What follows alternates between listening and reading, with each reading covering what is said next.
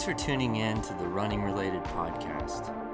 We bring you conversations with creatives about their respective mediums and their relationship to recreational running. This podcast is sponsored by Attempt Running, an American made Brooklyn based running brand.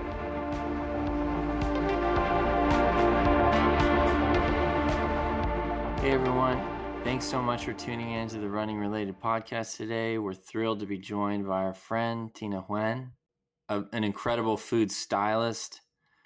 How are you? Are you relieved? I am so pumped. I'm like super excited about our future. Yes. Yeah, and I mean it's gorgeous outside. I I'm just waiting. Like part of me is just waiting to see what happens like cuz everything feels so surreal right now, I know. You know? And it's like we're celebrating but there's still 2 months left. Right. And I'm just like, "Oh my god, what is he going to do in the next 2 months?" Like is he gonna ban being a woman? Like, what what crazy thing is gonna happen? You know? Yeah. I know. I think everyone's walking with a little trepidation because of how insane that man is. I know Mm. it's so crazy. it would be a, a very different recording if if he had if he had won. I think oh yeah, yeah. I think all of us would just be like, who who gives a shit about fucking run? Like I don't care. like what what like what even matters anymore? Exactly. Yeah. Exactly. yeah. I think yeah, I think that was the reason why I don't think I even like kind of finalized things with you until I until I knew that he had won. Right, right. I was like, "Oh, I don't know, maybe we should just kind of keep pushing it back because last election uh or last presidential election, I I made the mistake of well, my birthday was the day after the election last time, and I canceled everything. Uh, I was so bummed. Yeah. I mean, as everybody was, it was um, it was like, yeah, it was terrible. mm-hmm. It was a really bizarre day. I like vividly remember taking the subway from Bed-Stuy to the financial district and you know, in Bed-Stuy obviously it's a predominantly black neighborhood and walking through that like you just heard people saying like what does this mean for me as like uh, Mhm. an African American in Bed-Stuy like Mhm. and I I overheard this one um, older gentleman speaking to somebody else, and he was like, "I'm not afraid what he is going to do because he's out in the open about it. What I'm afraid of is the guy next to me that voted for him that kept himself in check all these years, and we saw that. We saw that happening, and you know, just before this, uh, just before we started hitting record, Taylor and I were were talking about it, and it's yeah, I think there's a lot of relief and elation that has gone on but then also there's like hold on he got more than last time like like like there's a group there's millions of people that were like i wasn't so sure about him in the beginning but i really like what he's done for me and my group of people that this is something i need to go out and and do so i mean yeah again if we would have won sure it would have been a very very very different uh, conversation and again i think you know we have to perhaps pat ourselves on the back not myself included i couldn't vote but He's a Canadian, by the way. Oh, okay. i'm a canadian yeah well, you're lucky. I mean, that's the thing too. Like everybody was like messaging me after like I said I had to I had to move, and they're like, "Oh, you're gonna you're gonna miss all this. This is great." But you know, yesterday we got about probably 15 inches of snow, and it's maybe 20 degrees Mm. Fahrenheit here in Edmonton, and everybody's in short sleeves and t-shirts, honking their horns and partying the streets. And I'm like, shit. I was like, I had to shut off my phone for a little bit because I was just getting super super bummed. oh man yeah i Yeah. mean this whole thing you know you were talking about um people deciding to revote for him it hits too close to home because my parents voted for trump Oh wow. Yeah i mean they live in texas so that's one you know hmm count to sway that way, but they are also immigrants from Vietnam. Yeah. And um, this year in particular, there's been a huge, huge issue with a lot of Biden propaganda in the Vietnamese communities. Hmm. And um, basically what they fear with putting Biden into office is a put it's basically they're they're afraid of it turning into a communist party. Right. And essentially that is what they feel like Oh. brought the fall of Saigon Mhm. back like during the war like my they they like compare it to this victory they compared it to the fall of saigon. And i'm like uh not quite but you know it's just like a different generation and it's a completely different experience from the way i grew up as a vietnamese american living in the united states and developed you know my western ways and my relationship with like the Mhm. western world. My parents moved here when they were much older. So in a way w- even though we've spent the same amount of time here they've never really westernized in the sense that they broke out of their vietnamese community so that's really dangerous you know just like that circulation of um, drive to just the echo chamber of like fake news is it's like Mhm. really really sad and unfortunately as much as i tried to convince them otherwise it's um i didn't i i, I failed at that so there's a lot more work to do but yeah But I mean, you know, they've they've seen some shit. So Mhm. I think, you know, my dad's an immigrant from the Philippines, and Yeah. you know, luckily he wasn't old enough to see what happened during World War II. He was born just just after. But I'm sure, you know, his parents, if they saw that Japan started rearming themselves, I think my grandparents on my dad's side would be like, "We've seen this before. It's not great. Let's not like you know if if the whatever the Canadian government at the time was like we're going to help rearm Japan. I'm pretty sure." My grandparents on my dad's side would be like, let's not let's not do that because it was really shitty for us yeah you know during world war ii so i mean yeah there's there's a certain level of you kind of understand where they're coming from but again things are changing and But but here's the other thing though. Like okay, the past and kind of like the trauma, the PTSD of it rehappening or like history repeating itself in the way that they've experienced it was one thing, but to me it's not this what we're going through isn't really about just politics anymore. It's so much of like humanity on the line as we saw that during um after George Floyd got killed and and how you know Trump handled all that it's it you you stand for so much more than just a Republican these days when you vote for someone like Trump. It's not just you're voting Republican or you are a Republican through, you know, bipartisan ways. It's like, what are your moral values here? You know, yeah it's it's much deeper than that, and and it's I guess it's like really heartbreaking for me because they were also very against BLM and Mm. didn't really understand that movement. Um, my partner is a black man Oh no way. there's a lot of layers to why them voting specifically for Trump and not just as a Republican really right bothered me. Oh, and it was their first time voting. Oh, okay Yeah.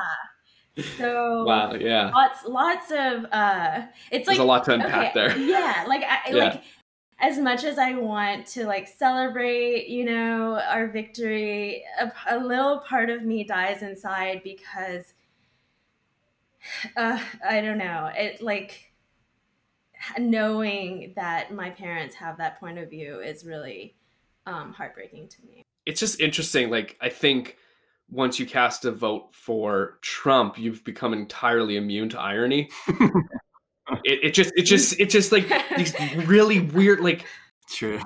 like are you just insanely immune to art like you guys don't see this and like you know obviously like through my own echo, echo chamber i don't follow anybody that's right wing and i'll check fox news and i'm you know here it's it's kind of a pain in the ass because you get you get american broadcasts filtered through the canadian system so we're we're all fairly overwhelmingly looking for the positives here, all like the the liberal liberal media outlets. Mm-hmm. But I want to see what you know Fox said. Is Fox reporting an overwhelming win? Like what is going on? And so like yeah, you just you see uh, these like these Instagram stories and these tweets about like you know the Republicans are doing this and then but this is the thing like Trump doesn't wear a mask then he gets COVID and then he gets free healthcare like obviously they don't see the irony like there's no point of posting it on Yeah. Instagram because one Right. only liberals are going to see that and two they're Right. immune to irony it is really bizarre i think you know psychologists should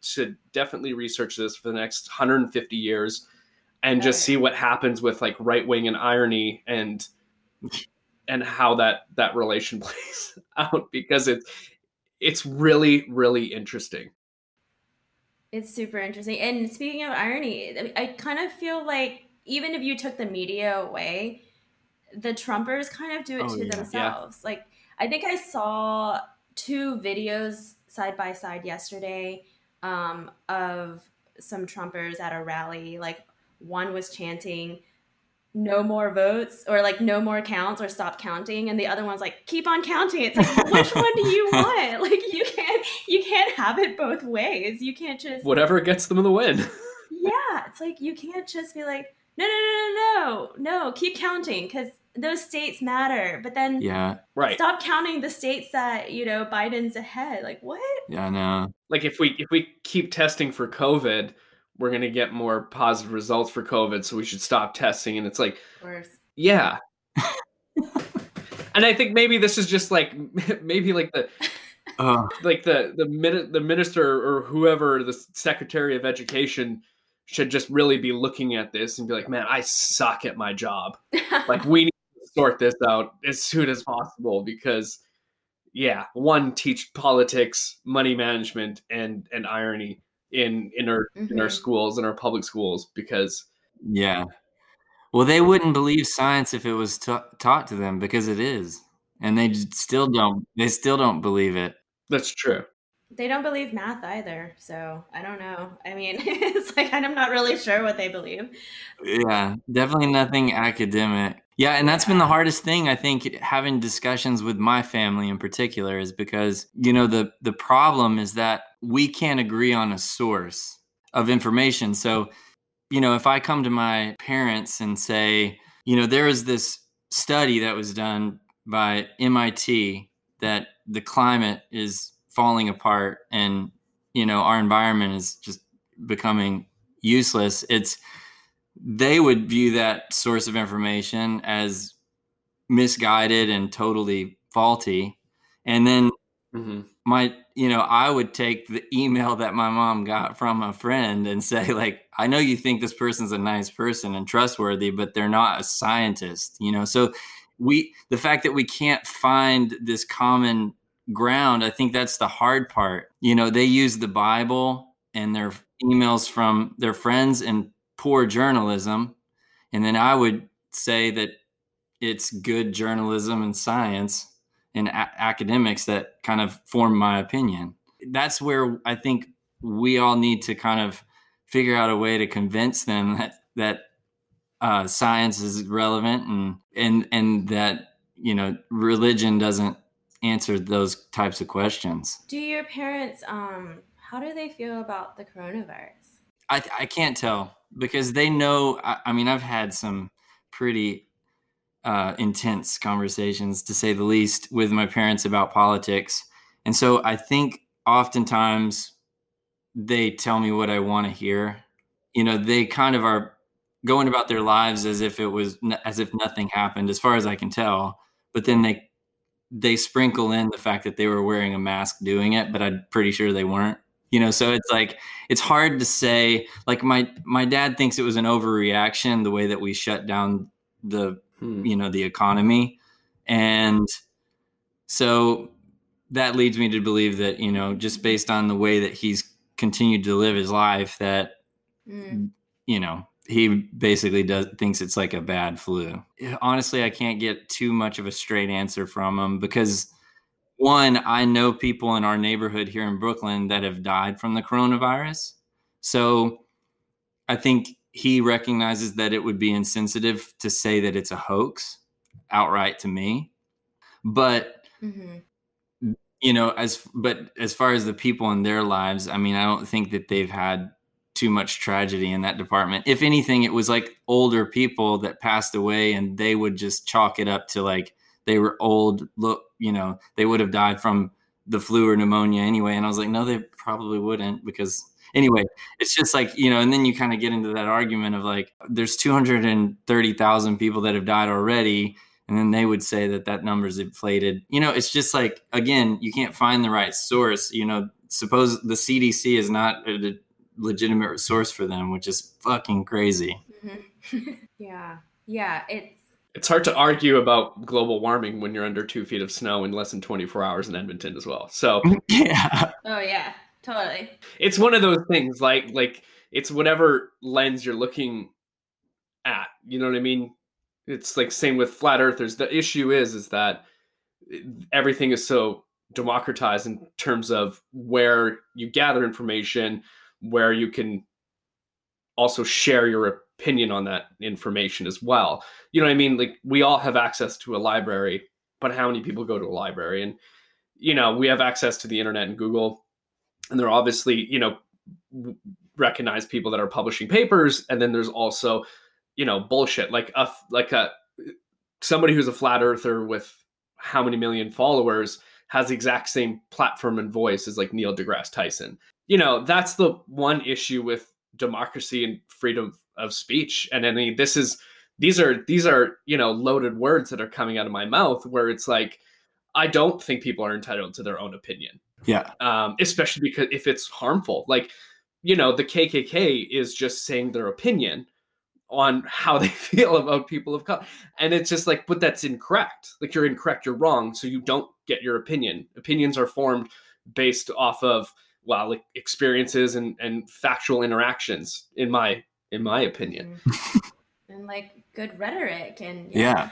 the other night um my dad I, and i watched the BlacKkKlansman which is such a good movie I haven't seen it yet. Me neither. oh it's so oh my god it's so good i think what is it? it's a spike lee joint and it's it's a true story of this guy in the 1970s he was a, a police officer and uh, a black police officer and he infiltrated the kkk just through telephone calls with david duke the grand wizard at the time and he had one of the other guys from his precinct go down, you know, a white guy, and do these things. And they actually gave him a membership card to the KKK. And at the end of it is really poignant because it just showed all of the BLM protests and all that type of stuff and what happened in Charlottesville, where that woman was killed through the, you know, the guy drove into her. And at the end of it, it was just like, you know, I started tearing up because I'm seeing this again and again. And it's just like, Ah, you're giving me goosebumps. Just like yeah.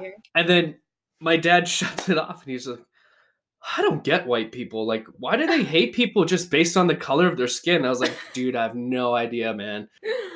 Ah, I was like, go ask your wife. She's upstairs. I mean, she's not one of them, but like, you know, maybe she has some insight.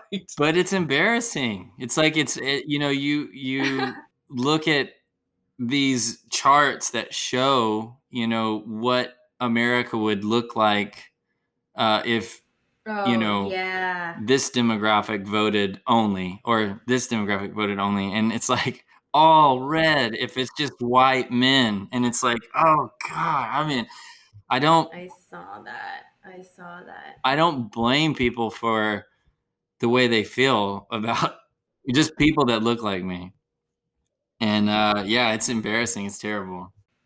Well, you know, there's like a lot of um, racism in the Asian communities too, Mm-hmm. Asian American communities. It's like eh, th- there's this complex, it's like the model minority complex of being an immigrant and moving to the US and kind of having to, or kind of feeling like you have to like mute yourself to fit in with the majority, which is the white people Mhm.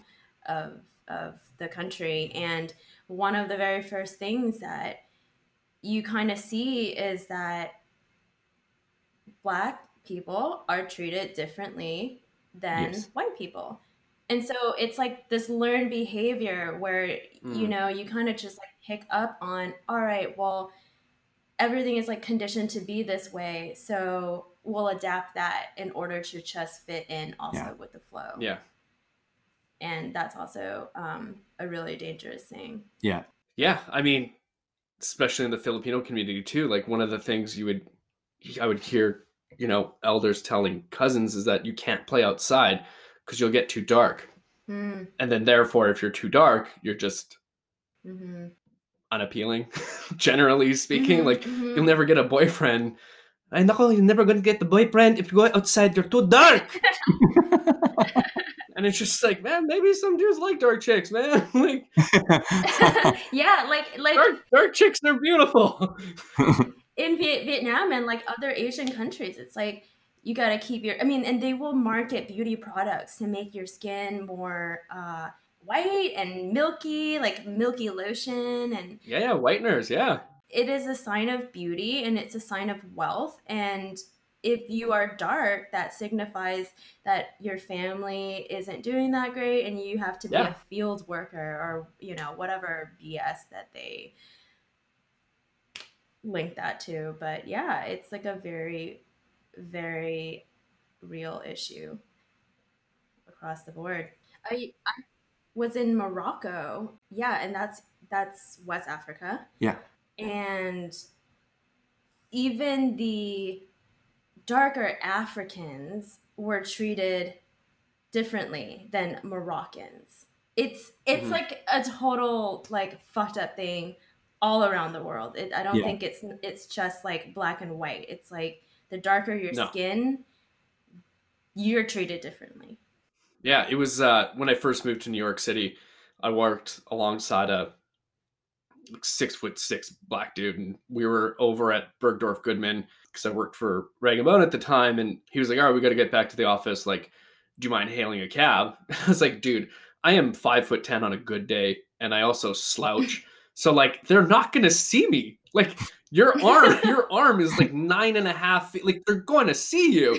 And he's like, man, they don't pick up black dudes in this end of town. And I was like, oh, I thought that was like in 1980 gangster movies only. Like, that's a real thing in 2014, 13? He's like, yeah, man. I was like, oh.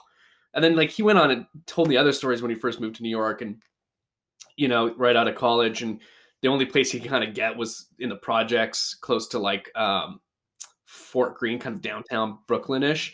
And he's like, man, uh, first week there, I was like stopped by police officers and, you know, frisked and everything like that without question. And, you know, like he, and I was like, what, what for? Like, what were you doing? And he was just like, nothing. I matched a description. Gosh. Ugh. Yeah. and you're like, you're like, wow, you know, it's like, it's again, it's one of those things that like I was completely ignorant by. And, you know, growing up here, my oldest brother is nearly 10 years my senior. And we had a huge, in like the late 90s, early 2000s, there was quite a few like Asian gangs, they called it. And my brothers looked so much more Asian than me. I guess I just filtered down the line of three boys and my mom overpowered my dad's genetics. But all of their friends in high school were either Filipino or Vietnamese or whatever the case was. And and he would tell me like we wouldn't be able to get into bars. They would say, No man, you guys are Asian gangsters and like this, this, and this. And I was just like, man, like it's a weird form of racism. Mhm. And so again, like you kind of said, it's it's really and and in the like in the Asian community, it's just different, you know.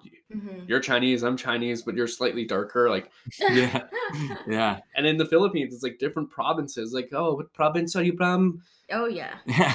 Oh yeah, same with Vietnam. It's like, are you're from what city? And yeah, it's it's funny because like growing up in Texas, I had my fair share of like racist exposures and things that came at me, and I I lived in Austin, so I I feel like I was very sheltered with it being basically homogenous and not very diverse.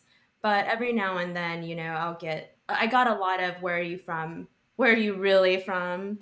those kind of comments. There was this one man i worked in the service industry and he was like an older old money white dude Yeah. probably from dallas owned a ranch whatever he's like oh your english is so good and i was like what So I like I said back to him, I was like, "Yeah, so is yours." like, like Yeah. Yeah. and then he like uh, he just kept going on about it, and it wasn't until like I moved out of Texas and lived in New York that I was exposed to so much diversity and so much just like ethnicity, you know, like being on the train, you can just be on a train with a bunch of strangers and you can tell that people are just from all over their roots. Yeah. Which is like really freaking cool. Is that what prompted your move to New York? Was that like desire to experience and live in or in that type of diversity, or was it job related, or kind of what brought you here? Um, honestly. I could have probably lived in Austin the rest of my life and been fine. Okay. it's like never never land, you know? Like you just you it's just so easy to be there and I I probably could have just done it forever. But I was drawn to New York because I that was kind of when I started getting into food styling and there isn't there was not that much work in that industry when I Mhm. was living there. And so I had this desire to kind of like follow that journey to see where it would take me. And conveniently, I met Justin. He was living in New York at the time and we did we did a long distance thing for a year. Justin's your partner. Justin's my partner. Um, so I would come up to New York every other month or so, and just being here really made me feel like I needed to leave Austin. Yeah. Yeah. So I did it.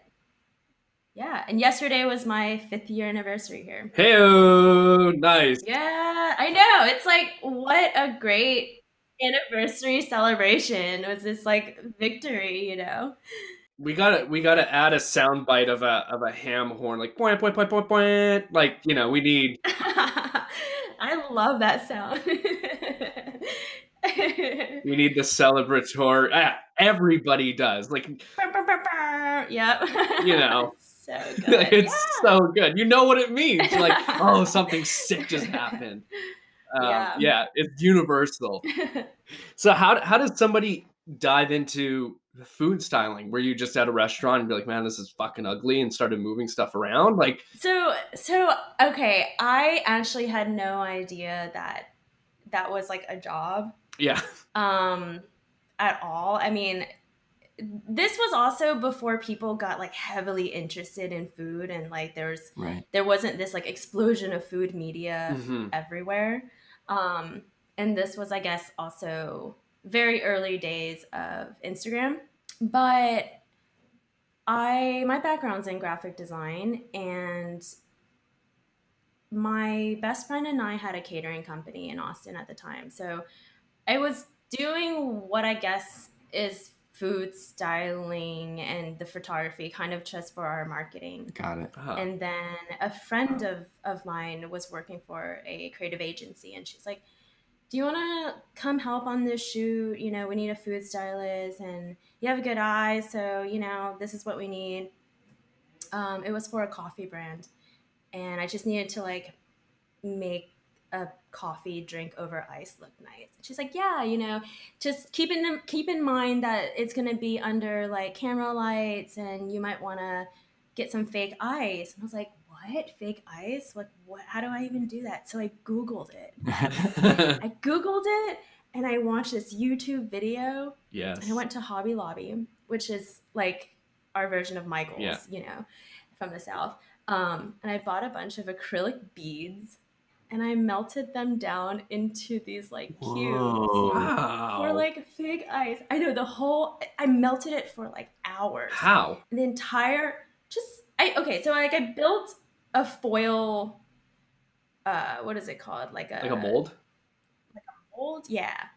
There yeah, and then I like filled them up with beads and I melted them down and the whole house just smelled like a chemical plant Yeah. Oh, for the next couple of days. And I thought it was so cool. And we did the shoot and I was hooked. I was like, whoa, this is so fun. I feel like my worlds merged, Yeah. you know? Yeah. Just like this art side of things and then also the idea of getting to play with food all day was really exciting. And yeah, we did the shoot and the client seemed to love it and I was hooked. Uh, looking back, I looked at some of the photos the other day. I was like cleaning out my Dropbox. Those ice cubes are so bad. They're so bad.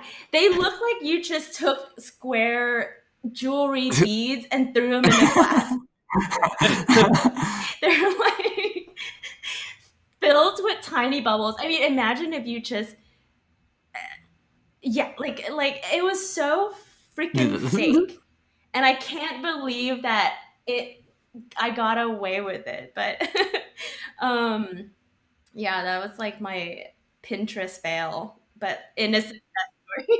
I love think that's the case with most um, early endeavors in, into any career. It's like you look back at the early stages and you're like, ooh, yeah. that could have been a lot better. But Oh, yeah, it it's that's how you get to where you're at now. The your the photos that I see on your Instagram are absolutely beautiful. Yes. Thank you. I've come I've definitely have come like a long way. And also, you know, like Austin didn't have that kind of um I was there was no exposure for that at the time. Like there was a lot of packaging work. Whole Foods is based in Austin, so there was a little bit of work for that, but all the editorial stuff is here. Um yeah, so I just had a lot more resources and I was able to work under some really amazing food stylists when I first got here that really, really paved the way for me and taught me a lot of what I know now. You know, just really hands on apprentice things that YouTube didn't offer. Right. so I owe, I owe a lot of success to um, the people that I've had the honor to work with. is learning that stuff more on the on the side of how to create the prop itself or is it more figuring out how to create the right uh, lighting or, or do you the photographers doing the lighting or how does that work Yeah.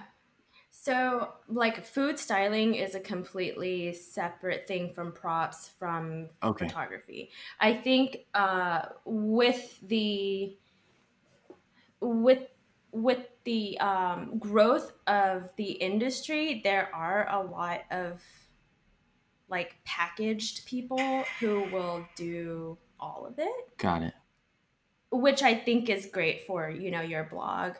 But the industry itself is very small, and sometimes when you take a job where you say yes to everything, you kind of undercut people that are specialized Hmm. in each of those categories in the Sure. industry. Because usually you'll probably take it for a lower Mm. rate. And sorry, my my phone's going off. But um, yeah, you'll take it for a lower rate, and the clients sometimes they don't know, but it's like those are three separate jobs, you know. And so and so I think it's important to these are things you learn from assisting sure and I think that it is so important to put in that time to understand the etiquette of the industry Mm, and how the industry work. Um, and the other thing is, once you are really fully in it, it's so hard to give 100% to each of those categories if you're doing all of it right Hmm. like i can't if i'm doing food and the props and the photography i'm going to overlook something sure Right. Yeah. yeah. and it's it's just so great to you know be able to focus on the one thing that i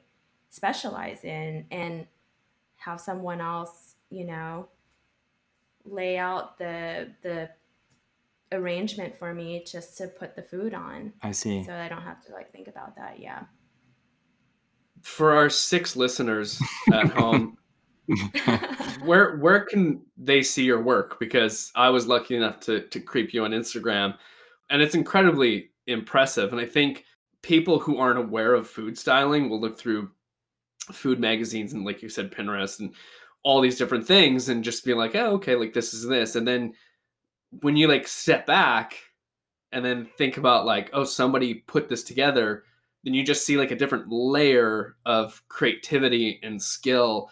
And then it just like really like a light bulb goes off and you just look at this in a whole different level and you're like holy shit this is mental. And you know like look at the the the little bit of that thing that's cut that way that's nice and then you know what i mean so where can people you know for people who aren't aware of food stylists where can people see what what the best looks like. Well, I'm glad. I'm so happy that you're enchanted by the food photography. Yeah. For me, I think it's because I know the smoke and mirrors. Right. I can't look at food photography the same way. Of course. Like eh, like everyone who isn't in the industry around me gets so annoyed because we'll just drive by something or we'll watch a commercial on TV and I can't help but to like break it all down, you know, just like Yeah. oh my god, they probably spent 12 hours on this one shot and it's 2 seconds long or you know whatever. oh yeah. Two I have a cookbook that just came out, not my personal, but a cookbook at, uh, that I was fortunate enough to work on. It's the Xi'an Famous Food Oh, yeah. cookbook that just came out Sick. And I have another one coming out next year. It's Chrissy Teigen's mom's cookbook. It's a Thai cookbook. Whoa. Amazing. It's so good. We tested or like we shot all the recipe and ate all of it. It was awesome. So did you get serenaded by John Legend as you were working on the cookbook? I kind of did. Yeah. Yeah. Whoa. He he would he would just he was like in the kitchen making uh, a cheesecake or something, but he would just like out of nowhere just start singing and the whole room would just be like kind of quiet. And it's surreal to me. Like yeah. What? oh, okay, John Legend's like singing to probably his cheesecake, but I'm gonna pretend that it's to me. Yeah. That's amazing. Is is like Chrissy over it? Like she's like, hey, can you just shut the put on Cardi B or something, John? I'm tired of those dumb love songs. Oh my god. No, they they are like so obsessed with each other. Yeah. It's super cute. I can imagine. They kind of seem that way. Yeah, they're super and their kids are super cute too. Yeah. Um, but aside from those two books, I do um, a handful of publication editorial stuff. Wall Street Journal Off Duty Great. um, is one of them, and yeah, like some Food Network stuff, just here and there, and then some ad ad stuff like packaging and Cool. so I'm kind of all over the place. I guess like the one category that I would love to get into more that I don't feel like I have done a lot of is Mm. motion, like commercials and stuff like that. But it's kind of a different beast. I'm sure. There was this commercial in Canada, shit, maybe about a decade ago, and it was like to advertise these soups, like chunky soups, um, or like some flavorful soups, and it literally exploded from these bowls, and it looked like projectile yeah. vomit because it was like it was like butternut squash soup with with like chunks of stuff in it, and then. So I mean, the motion thing is cool, but I think pick your poison. Yeah. Yeah. The motion thing is very, it can be very theatrical. Yeah. And there's a part of me, so there are a couple of photographers here, and they're, they're like, they're more like DP or engineers in the Mhm. sense. Like they all started out as a still life photographer, but so they work with robots What? um yeah there are these robots with like probes and things that that's how they're able to do all those you know fantastical firework of, It's like pyrotechnics for food. yeah for sure and Amazing. and there there are food stylists that do work on that because you know like you do have to place everything in frame but at the end of the day it's like the robots are the ones Right. throwing the soup in the air. So part of me is like, am I just gonna get replaced by robots eventually? You know, like like I don't want to throw the soup. Yeah. I don't want to do that, but I also don't want to clean it up. So Yeah. you know, robot robot gets the the spotlight, yet I still have to clean up. Maybe that will be one of Joe Biden's, uh, you know, plans to not replace uh, food stylists from by robots. Yes, please, Biden. You know, we're gonna add more human jobs in food styling. I'm definitely gonna try to tweet that to him and you know manifest it. You definitely should. So so tell us a little bit about also your your you you you told me you recently got into running. Is that right? Yeah, I I You're- Your times do not suggest that. Wait, we're we're forty we're we're forty five minutes in on a running podcast. I can edit this to the front. That's what we'll do. We'll just like kind of flip flop it. No, let it go. Let it go. I think this is a special edition. It's the the victory uh, edition. You know. Yeah, definitely more important conversations to be had before this part. but okay, anyway, sorry I interrupted you, Tyna. Um, I I casually ran before COVID. Um, every time I have this this thing I like to do, I take the first flight out when I fly home to Texas. I'll take like like the 7 a.m. flight, get in around 10, 11, and then I go straight to the lake, Lady Bird Lake, and then I'll do like a quick 5K. And I was visiting Texas pretty, I mean, every like three or four months out of the year. Um, and I never really ran while I was in New York. So that was kind of like my coming home uh, ritual. And during quarantine, I really needed some kind of outlet that like forced me to leave the house.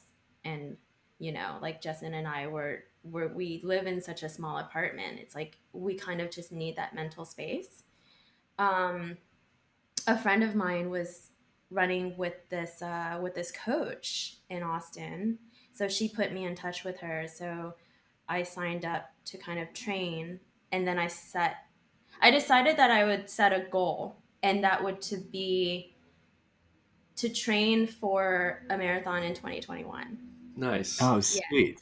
So I f- it's I feel like I need that accountability partner Mhm. Mhm. and even though she's like basically a virtual coach like she'll give me a running schedule and then i do it and then she'll like give me feedback and stuff like that i feel like just having that accountability of it being on the calendar really helps Yeah. Mhm. because there is there and and during quarantine when i had all the time in the world and the weather was so nice that was super easy to do but then work started picking up and the weather has been like off and on Yeah. lots of rainy days last month Yeah. but having that as a to-do thing on my calendar there were days when i was so dead tired after work i just like force myself to do it and it always feels good Yeah. it always feels great Yeah. but I, I i do feel like had i not have my coach i don't know that i would have this relationship with running for as long as i do Sure. Yeah, your I mean your times don't allude to the fact that you kind of just started taking it serious. Those are really fast. Like your your run yesterday was quick. It was very quick. it was it was like a victory i mean it was a victory run i went um, a different route which i also think really helps me Sure. because usually i'll do i do like speed run or speed intervals wednesday thursday or tuesday wednesday thursday and then saturdays are my long runs Mhm. and i usually do two different routes either i'll do like the central park loop Yeah. or i'll run from harlem all the way down to battery park and like a little bit up Wow. so that's loosely like 12 13 miles um, and it's just fun because you kind of start to know your markers Yeah. yeah. like okay that's like my my halfway point or whatever Right. and then i use strava so it'll tell you these like stretch of uh of of yeah like like markers where you beat your last time and such like that so it's like a nice thing to go back and reflect on um, but yesterday part of what is that is that west side highway yeah so part of it was closed off so i had to go through riverside park And I think it was really nice to not have that marker. Sure. Like for once that change it was like, oh, I'm I don't get obsessed with the timing and like Yeah. you know. Yeah. And but but also yesterday yesterday was really really special though. Like everyone was Mhm. out, everyone was like cheering, and I kind of felt like they were cheering for me, so they went a little bit faster. Of course. But yeah, yesterday was a personal PR for me, So good. so that was cool. Yeah. You killed it. Amazing to do that on a training run. You'll find whenever you get all those people around you in the marathon, it'll be cake for you. I've never done a real race like with. Well, that's not that's a lie too. I've done the tur- I've done the turkey trot in Texas, which is uh, it was more of a jog at the time, but um, yeah, it's I did a I did the Brooklyn half Yeah. or Staten Island half virtual, Nice. and that felt a little anticlimactic. I mean, it felt like it was just another training day. Sure. Right. Yeah. But I, I think I also like if I know that a race is coming, I get really stressed out. So I don't know if it actually is good or bad. Yeah. I feel like I don't perform as well, but Well, that was a really great, great run. I was like, damn, that's like, so quick, that's awesome. thank you. That was super fun. And I'm paying for it today. So, yes. and yesterday. like I feel like I like couldn't walk. no, that's understandable. Uh, do you run with or without headphones? I run with headphones. Yeah, I run with um, AirPods. Oh, interesting. Okay. And what are you, what are you listening to when you're doing it? Uh, at the beginning of the training, I I listened to a playlist called For a Run. Um, they're just my favorite songs, like nothing too general. But I started to get into podcasts. Ah. Mhm. particularly crime podcasts. Yeah. So, so you just imagine yourself running from a mass murderer, and that's why your times are so good. you know, those only are good for daytime runs because nighttime runs in Central Park listening to crime podcast. I highly don't recommend it Yeah. at all. Oh, yeah. I was like really into um, this one I really wanted to finish, and I had a run last week that it also sucks that nighttime is 6 p.m. Right. Yeah. You know, it's like it's not even that dark, but it's like, or it's not even that late, but it's so dark. So dark. And then when you're inside Central Park, it's like darker Yeah. and colder. So, so yeah, I really wanted to listen to it, and I was like, okay, it's like 6 p.m. I'm fine. There's people out, and I put it on. I was like, oh, This is like really, really creepy. I don't know. I, I need to change it. So lately I've been listening to a lot of David Chang has a funny food podcast that I really like. And he just they just like go off on some random food items and I think I I, I think I'm just like a neurotic person when it comes to timing. So like if like when I run on a treadmill, which I absolutely hate, I have to cover the whole thing and not look at the numbers at all oh, really? That's a good idea. otherwise i get too obsessed or like i'll i'll psych myself out and think that time is not moving at all and i'm not going anywhere so i have to cover it so i don't look at anything That's the worst thing for me, at least on treadmills, because you're actually not going anywhere. So, you're actually not yeah so time stands still, and you're like, man, I'm fucking crushing this shit right now. And you look, and your pace is like 934, and you've gone like six feet. You're like, what is going on? Why is my BPM 190? i know Like, I don't understand. Like, I'm ready to puke. i hate it. I hate Yeah. it. It's i call it the dread it's so yeah it's awful. And yeah and then like with the music sometimes i have to switch it up um, especially when i am listening to that that one particular four run playlist. Because i already know this song is four minutes and 36 seconds. And i'm like oh, you know? Uh, so like with the podcast, especially one that there's a like a story like a narrative that is an ongoing story. You kind of get lost in that and then before you know it like I, i'll know that okay this podcast is an hour and 30 minutes long. So that will be like you know roughly so and so miles. But you don't really know where that time frame is when you're listening to the podcast. What what kind of gear do you run in? Do you have a favorite shoe is there a certain type of like shirt that you really love that uh, you know i don't know what what do you run in? I was running in flyknits Mm. and then i got pegasus. Yeah. And it felt it just like the switch up felt like i was like running on a cloud. Yeah. yeah. It is it's insane. Just like the the absorption and just having that extra like padding was so nice i don't really know much about running shoes actually but i took advice from my coach and got a half size larger Mm. Right. and that was so comfortable Yeah. um yeah that was awesome what else i man honestly i prefer to like not wear clothes Yeah. i mean not not like naked running but yeah but like i love just like running in a sports bra and like Yeah. Like biker shorts or like running shorts Yeah. like not having that extra like attachment feels feels like i don't know it makes me feel psychologically faster Yeah. or just not having um any extra things because because i'm i'm chubby if i don't run in a shirt i would have to run in a sports bra yeah don't do it. i think i think just the the movement and the swaying of the excess weight i carry uh, i think would really slow i need to be com- compressed compress yeah i I- i've been having um a hard time transitioning to this weather shift Mm. because it hasn't quite been that cold but we've had cold days but i i think i overheat really quickly too Mm.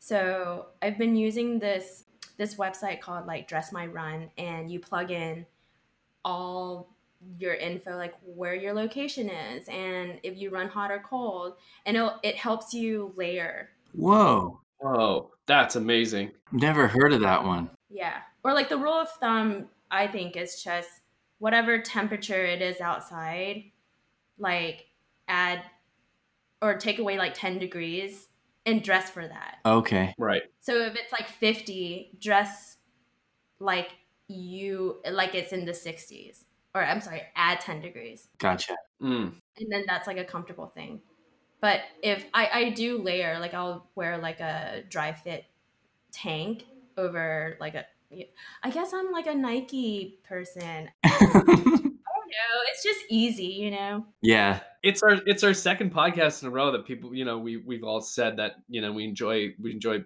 pegasus so Yeah. That's that's my that's my shoe too. I love that shoe. Yeah. I love it. I love it. I do want some. I do want a different pair just so I can like switch. Yeah.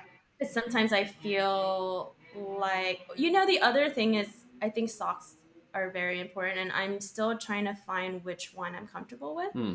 Like at the beginning, I was buying a lot of like nice padded cushion ones, but then it makes my shoe too tight. yeah So I kind of like I kind of like the like they make these ones that are apparently that helps with blisters. Hmm. They're they're just a little thinner and I kind of like those. The thinner ones are always better for me too. I used to actually run with with no socks. damn Whoa! How many black toes do you have? yeah I have like I have four. You have four black toes. Mm-hmm. I got my first one and it felt kind of cool until the nail started falling off and I was Yeah. like not cool. it's it, it's like the the most insecure part of my body. I just I can't even I go I don't I wear like huaraches when I go to the beach. Like everyone's like, why doesn't he take off his shoes? You should just paint them all black. Yeah, I should. that's true You know, just like really, really embrace it. goth it up I have a running question. Do you guys run with the water bottle or like how do you feel about a water bottle? I don't. I don't. I run with like a little one. Like it's like an eight ounce thing. Yeah. And it's called like a like a quick shot or whatever. And it's nice because I'll just get it basically just like coats my mouth. Yeah. it, it helps with, you know, when when I'm like breathing too much or whatever. But yeah, like I've had it for I guess like five months, but it's like falling apart. So Hmm. I'm kind of searching for a, something that I also don't want anything bulky. Like I see all these people with like camel packs when they're running. I'm like, Yeah, I know. what? There's water fountains everywhere. You can you can fill. You're running through Central Park. It's true. Like, you don't need all that. Yeah. But yeah, so I mean, I wonder if it's just a thing that has to be frequently replaced, or if there's one that is just better. I'll ask my friends. Stefan, you do the same. We'll like find out the best one and text you. Okay. yeah, let me know.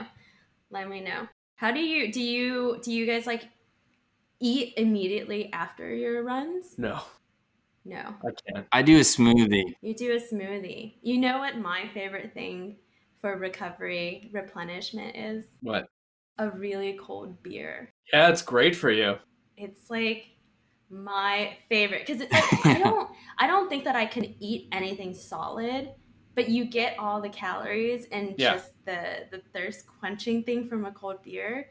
I never drank beer before I started running. Oh wow. It's so crazy. And now I look forward to it. It's super fun.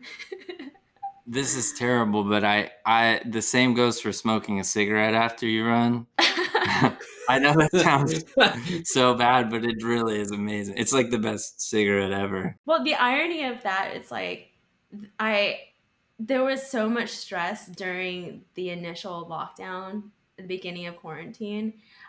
And I would I would just sit, we have like a tiny patio and that was that was like my my safe space. I would FaceTime friends in Texas and we would just like chain smoke. And yeah. I'm like, Yeah. I gotta get off the phone. I have to do a run. like yeah. yeah. No, it, I mean it is funny how how it you know you open up the lungs. It's it helps. I don't know, and too much of anything's bad for you, so you might as well balance it out with a cigarette. Yeah, it's it's all about balance. There, there you go. I mean, even even before I started running, I wouldn't be able to really smoke much weed and or anything. I would just hack up a lung because I'm pretty asthmatic. And now, you know, running and stuff like that and and going these hikes have been great because now I could just smoke a lot more. It's it's been really beneficial. We're running just to have the lifestyle that we want outside of Yeah, exactly. And the older we get, the more important it is to be able to to balance it out. yeah to balance it out. Tomorrow's my birthday. Oh shit! Happy early birthday. Happy birthday! Whoa, we need another ham horn. Boing, boing, boing, boing, boing. It's my last year in my 30s starting tomorrow, yo. Oh man. wow. Yeah, I'll be over a hill. Do you have any plans? Not really. I'm a pretty low key birthday guy. I'm also a hypochondriac, so I basically haven't done much eating out or Mhm. delivery, o- only kind of cooking at home. If only my food tasted or looked as good as the food on your Instagram, I, that would be amazing. But it's not. It's very terrible. But tomorrow, treating myself to, uh, I think we're gonna do birds of a feather, Nice. Nice. that Chinese spot that's so so good. So good. I think tomorrow is, is supposed to be also another gorgeous weather day. Yeah, I think we'll park and Chinese food at night. The beach was re- so I went to the beach today. And you've been getting into surfing, right? According to your Instagram. Yeah, so I've been that was another quarantine thing I like really got into. Like I kind of dabbled in it before, but yeah, quarantine was like this is the only uncrowded safe place Yeah. that I felt, you know, and, and it was nice to be in the ocean. Um but yeah, I went today.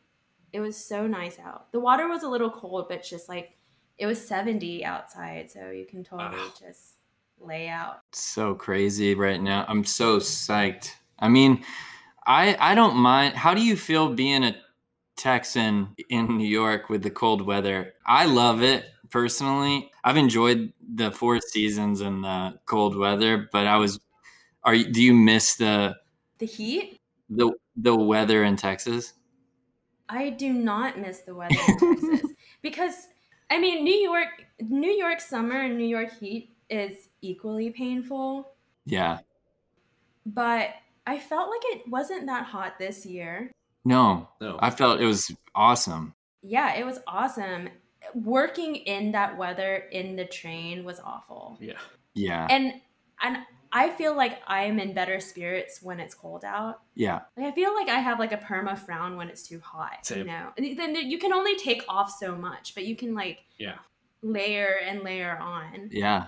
Everything on my body touches it itself, so it's never a good thing. I'm a walking petri dish. I know. I just feel like okay, I'm taking a shower, and I go outside, and I like immediately feel like I need to take a shower again. Yeah. So I love the heat if I'm like at the ocean where I don't have to wear clothes. Yeah. But right. if you're expecting me to be presentable in a good mood in the heat, just forget about it. yeah, and like everyone touching each other on the Oh. train, Yeah. and the my height, I haven't.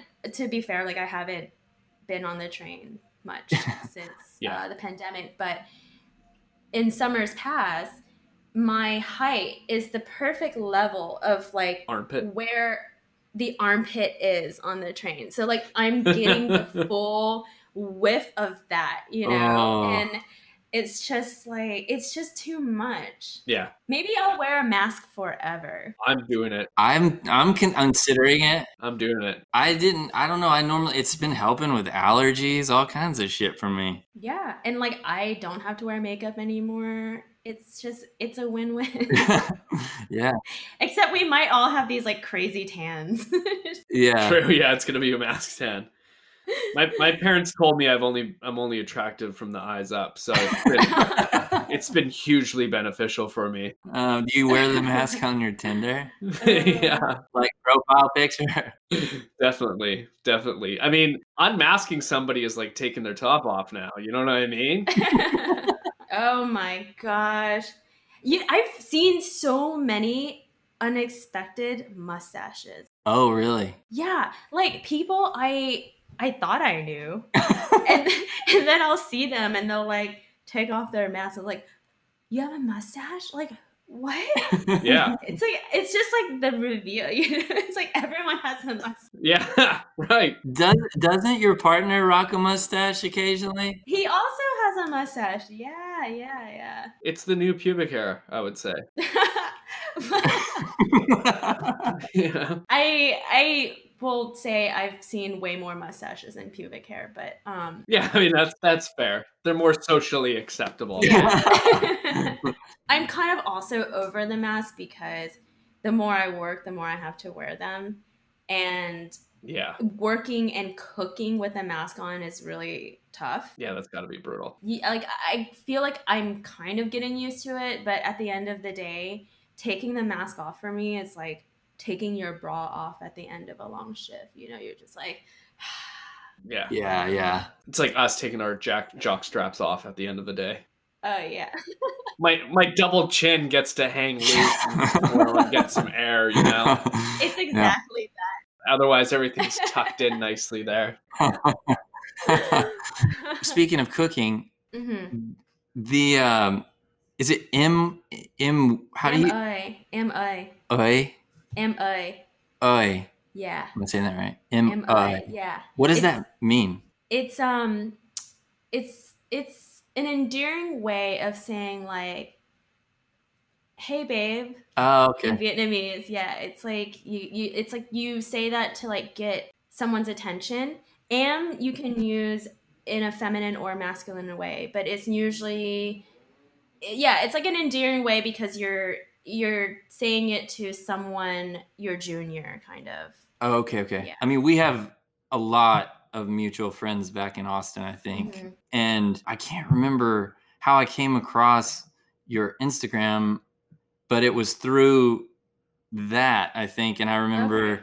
being like, what what is this? Because it was so cool. And I the, the food looked incredible, but can you describe what what it is and kind of how you how you developed that idea and and it's your friend, right? Who you do it with, or yeah, yeah. So, um, what um, it's I do it with my friend Andrea. She's a fellow Texan. okay, We knew each other when we lived in Texas, but we kind of reconnected in New York. Um, she's also Vietnamese.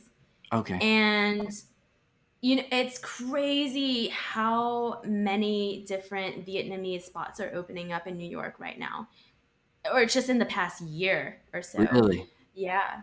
Um, but at the time when we were throwing that idea around, it was we were just talking about like how much we miss Vietnamese food and um, just how there was a lack of Vietnamese options that are not Chinese influenced because there's not a big Vietnamese community here sure, or so we thought. And so we're like, okay, let's do let's start doing like dinner parties, but like in a style of a pop-up. But we wanted to create more than more than just, you know, like a food. We wanted to create an environment for each of the uh, each of the dinners that we had. So each one of them have a theme of sorts and they're all based on like a memory or nostalgia of something that we've experienced in the past. So like the first one we did was on Lunar New Year, um, two years ago now, or yeah, two years ago, last year, last year, yeah, last year. Um, but we we like we use our friend's space in Bushwick, and we kind of like turned his entire place into this lunar new year kind of like romantic fantastical world Sick. and andrea's boyfriend her partner did all the graphic design for our menus and our site and the playlist so everything is very much about the vibe Mhm. yeah, equally the food you know right. yeah and It looked amazing. I mean, I was so jealous. it was super fun. It was like, okay, I was working so much that I needed a passion project. And Sure. and something that really meant a lot to me was my my heritage and like my my background. And I think being away from Texas, the longer I was away, the more I had that itch Mm, to kind of want to dig deeper in that sure. yeah but we've had three last we had three last year we had one planned right before covid Oh, and covid hit and and our style we do family style so it was like all Yeah. right, Yeah. definitely not Yeah, gonna you can't do happen. that. Mhm. Yeah. And does the um we I mean obviously like the we have frustrations with our families about like kind of the do you find that that's like kind of one way that you're able to connect with your your family like or in particular is there anyone in particular in your family that you kind of like that's your thing? Like you my mother i everything i know about vietnamese food is through my mother. That's that's her love language. Like so cool. she that's her way of saying of showing her love is by like feeding um you know and she like she lights up when she talks about vietnamese food or like if i call her and ask her like hey how do i make this that's like she's so stoked on that Yeah. that's so cool so our second one um, we did uh, was on Mother's Day, and we flew my mom and Andrea's mom up to do the pop up with us, and they did like their favorite dishes. So it's like Em Ơi present mẹ ơi? Mẹ is like how you would bellow for your mother. Right. So it's Ah, kind of like a play on. So they came up, they did the pop up with us for Mother's Day, and it was super lovely. And awesome. It was it was cool to like kind of show her my world, you know, like Yeah. this is a cool thing I'm doing. But at the same time, she was like, "Why are you doing this? Like Right. this is so much work. Why Right. don't you just put it in a box and have them give you five dollars?" yeah. yeah.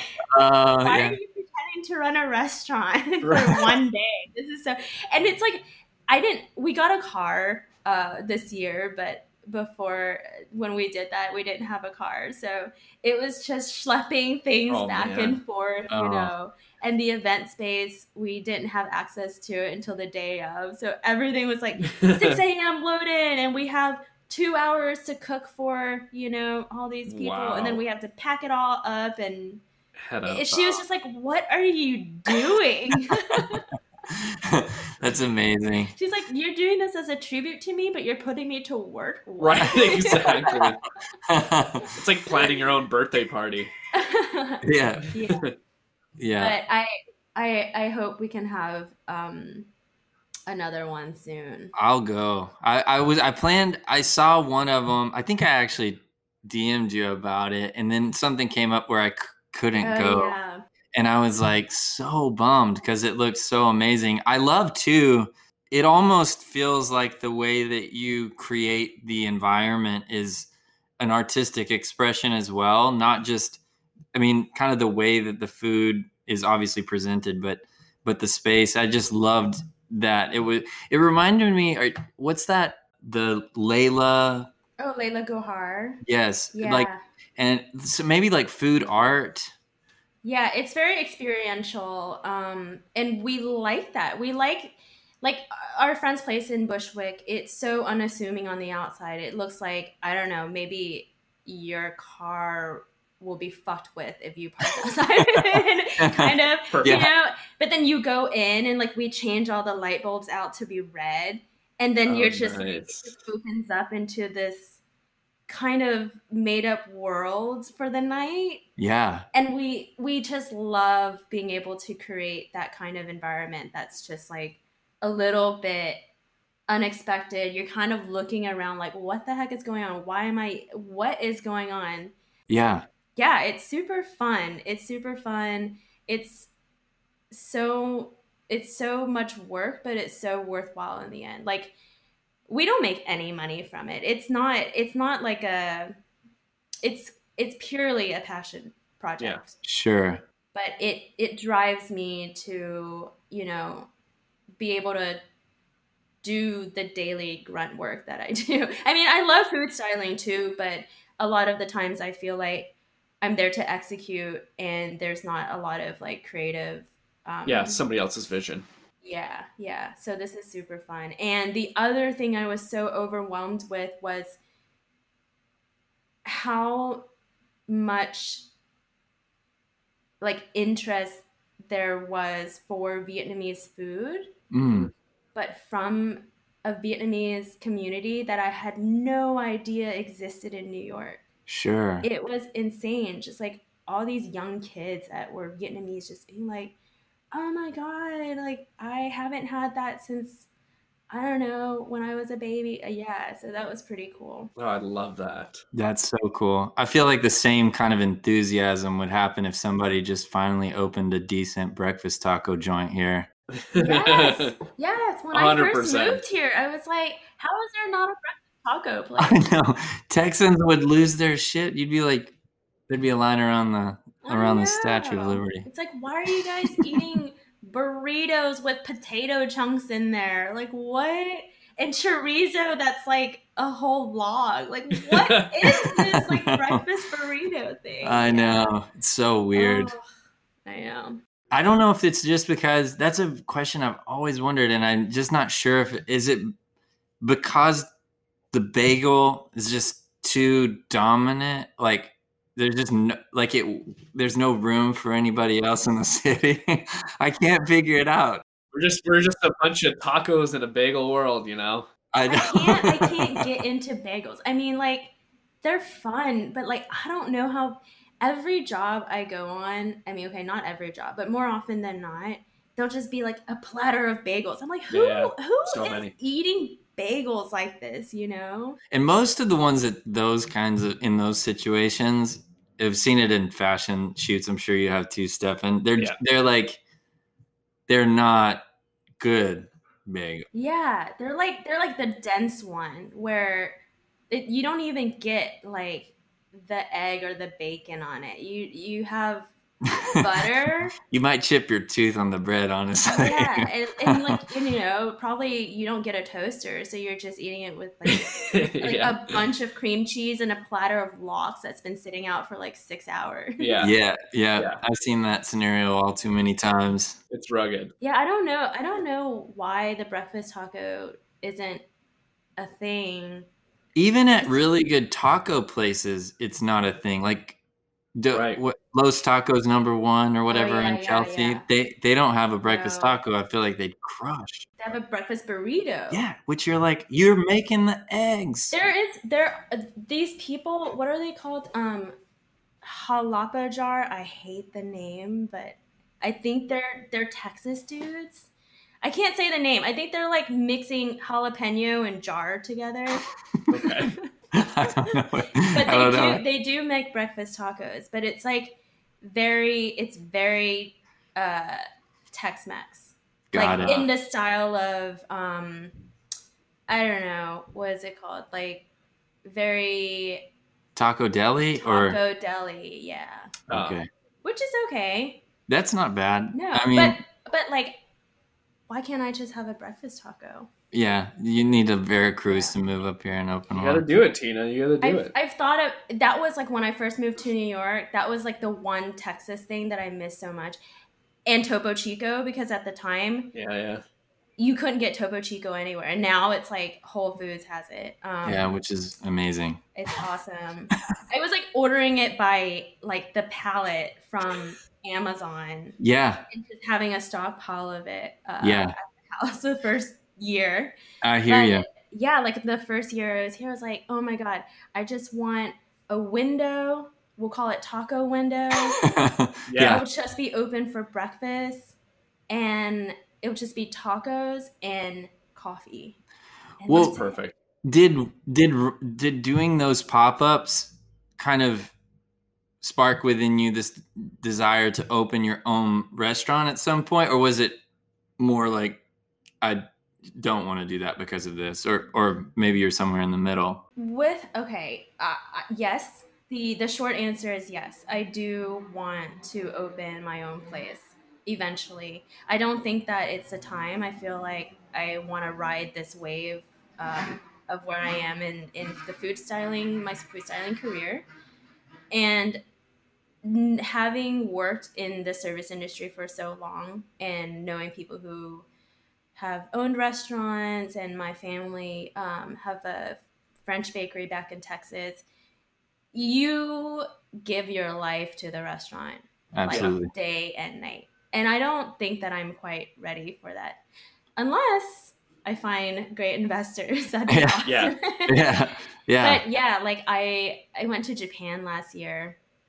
I freaking fell in love, like obsessed with it. i've never been Me neither. Oh man, you have to go. I mean, everything about it, it's like everything just made sense. Everything made sense. so cool But um there's a, these stretch of tiny bars. You like fit six people at the counter and then they- there's this little kitchen in the back.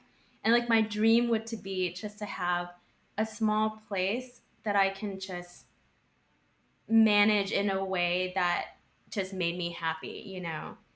And I would do Vietnamese food or whatever I feel like. Like kind of like an all day whatever I feel like place. Love that. I like it's it's like it it it won't make any money, but it'll be at a point in my life where it would just be the thing that makes me happy, you know? Yeah. And that would be really cool. Love that. i think that's what we're all all aiming for Yeah. wake up every day being happy as opposed to like having to do these things that you just don't really want to do Yeah, yeah. And a part of me, um, my parents have been, I mean, it, it's kind of like their way of trying to get me to come back to Texas. They're like, just come back. We'll help you open a restaurant. Right. Whatever you want. It's like, uh, I don't know. And it's not like I can afford to open a restaurant in Austin anymore, anyways. you know, it's so expensive there. Oh, I know. It's changed a lot. Like in our first episode, Stefan and I were talking quite a lot about gentrification and just the Austin's kind of the one place that I can kind of point to as like some pretty drastic changes Drastic, since I was I mean, I I think that's my big fear for New York too, is that places that I love are going to close because of the pandemic, and then shitty corporations and tech is going to buy up all of this real estate and make it a rich person's playground. But then I also have a lot of hope that because rents are falling, there will be this like resurgence of creativity and new ideas and and so I'm trying to stay on that opti- optimistic side because I can easily like I don't know find myself like dwelling on the negative. But yeah, I don't know how have you felt about the change in Austin. Have you been back pretty recent? Yeah, I went back in February. Every time I go back, I feel less connection to it. Same. Uh, besides having friends and family there, I feel like the places that I grew up with are no longer the same if they are even there anymore. So, in a way, I'm super grateful to have had my time in Austin when I had it, but it's not the same anymore. And and the thing is like even the new businesses that are opening up, they're they're not even being opened by Austinites. They're all like I don't know where all these people are coming from. Right. But it has no like soul to it, you know? It's like do we need another taco place?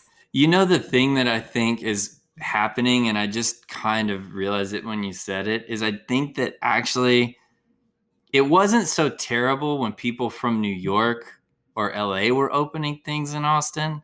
But now I think people from fucking Dallas Yeah. and shitty parts of Houston are o- opening places. They're like, "Oh, Austin is cool." It's like, "Yeah, but you're like 10 years late." you know. And so it's like they're the ones opening things now. It's like, Yeah. But at least like when a California person comes or a New York person comes, they bring a little bit of of the city to Austin, but it's like you're bringing Dallas stuff to Austin. Like we Yeah. don't we don't need like more Dallas. or Abilene or some shit like that. Dallas is the only city I've been to in Texas, and I know exactly what you're talking about. Yes, yeah. Yeah. Houston's cool though. I actually like Houston. I think Houston's like the most diverse city we have in Texas. I actually was telling someone that I think it's cooler than Austin now. Yeah, I think it's very cool. But I don't, I actually don't. I, it would be cool to be from Houston, like growing up. I don't know if I would like move to Houston. it's a hard city to live in. Um, but So spread out. yeah, very spread out. But yeah, I don't, I don't feel like I was really, really, really homesick the first couple. Well, I'd say probably up until last year, even Wow. but um i like can't picture myself living in austin anymore all my friends are moving outside of the city they're in lockhart they're in elgin No, same.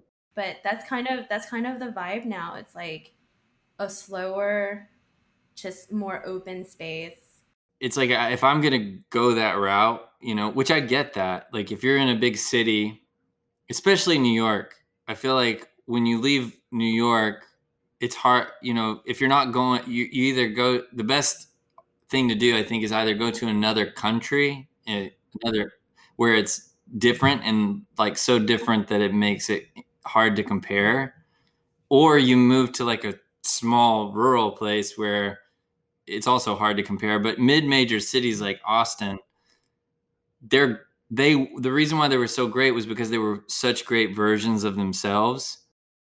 Like Austin's a great version of Austin. It's a real shitty version of a New York or a LA because it's like trying to be something that it's not. And I think that's what you're referring to about like it losing its soul. It like used to be this like really quirky little hippie town in the middle of Texas that had crazy music scene. it was yeah i liked it when it was like weird and now it's not weird anymore No, but they still say that shit, and you're like, I know it's like too normal. Every like everybody is this. Okay, that's not fair to say, but there are way too many. I don't know, like flip flops with jorts and a Columbia shirt on. You know, it's like, come on, you guys, like just be weird, embrace that. I know it's it's it's not weird anymore. And there's not enough like diversity in food there. Like it's so crazy. You have Mexican or Tex-Mex, and then you have everything that Larry opens. Yeah, yeah. Uh, Stefan, there's a there's a restaurateur in Austin, um, and he he kind of how many restaurants does he own now? oh my god, I think like 12. Wow. Yeah. And he's young. He's like under 40. Wow. And he does he does a great job with all of them. They have like great marketing, but it's still like a white guy who opened a Vietnamese restaurant. Right. You know what I mean? It's all it's like very like I, I just wish that there were more mom and pops, like small ones. There's a part of me that feel like I need to do something about that. But at the same time, that would mean that I'd have to move back to Austin. Yep. And and again, it's like I my friends who are moving to like Lockhart and you know Elgin and Wimberley, I'm like, you're s- surrounded by a bunch of racist people. Like, like it's not like I mean you and I get that upstate New York can have those little pockets too, but not to the degree that it, you don't have to go far at all. And like even yeah, same with like Texas. Like Lockhart isn't that far away. And I was talking to uh, my girlfriend last night. It's like, are you guys out celebrating? She's like, no, we're in Lockhart, and we're you know we wish that we were in Austin right now because the mood is like quiet and Well, what was funny about Austin was that it looked like there were more Trump supporters at the Capitol than there were. dude i saw i saw the like the police was like standing with all the supremacists it's like come on Like with AKs and shit. yeah. I'll text you a photo, Stefan. It was insane. It was like white supremacists, like the Proud Boys, you know? They're standing with like Austin Police Department Jeez. in front of City Hall. There's a statement for you. Oh, I was very hopeful for Texas too. It we started out real strong and then Should have stopped counting the ballots should have stopped counting the ballots. before it even started. He's up. Stop. Um, I'm being motioned out because we have to go to my parents' house for dinner, and it's uh, it's 3:40, which is way way past dinner time here in Edmonton. 340. Yeah, because we got to get the sled dogs going. It's just a whole production. You have to get there and milk the cows so you can churn the butter. Well, it's moose. We're milking the moose, but yeah, yeah, Oh, moose, moose. Okay. yeah. That's how it is. But yeah, I want to. Um, apologies for cutting it short, but I just want to thank you so much, Tyna. You've uh, this is the first time I, you know, meeting you, and uh, it's been really, really great. You're super inspirational, and I really want to head down back to New York and try your Vietnamese food because Yes. you know when I lived in Toronto, there's always incredible Vietnamese food. Edmonton has a Toronto has great. great and New York has just been like this weird vacuum of like you can get anything in New York Yeah. except for Vietnamese food. Except for Vietnamese food. Yeah. And you're like weird. so yeah. Um yeah, you've been incredible. Thanks for being our guest. Thank you so much for having me. This was fun. Yeah, we can't wait to also hang out in person one day. yeah. Let's do it. All right. See you guys. Bye. Bye. Good night. Bye. Thanks. Good night. Bye.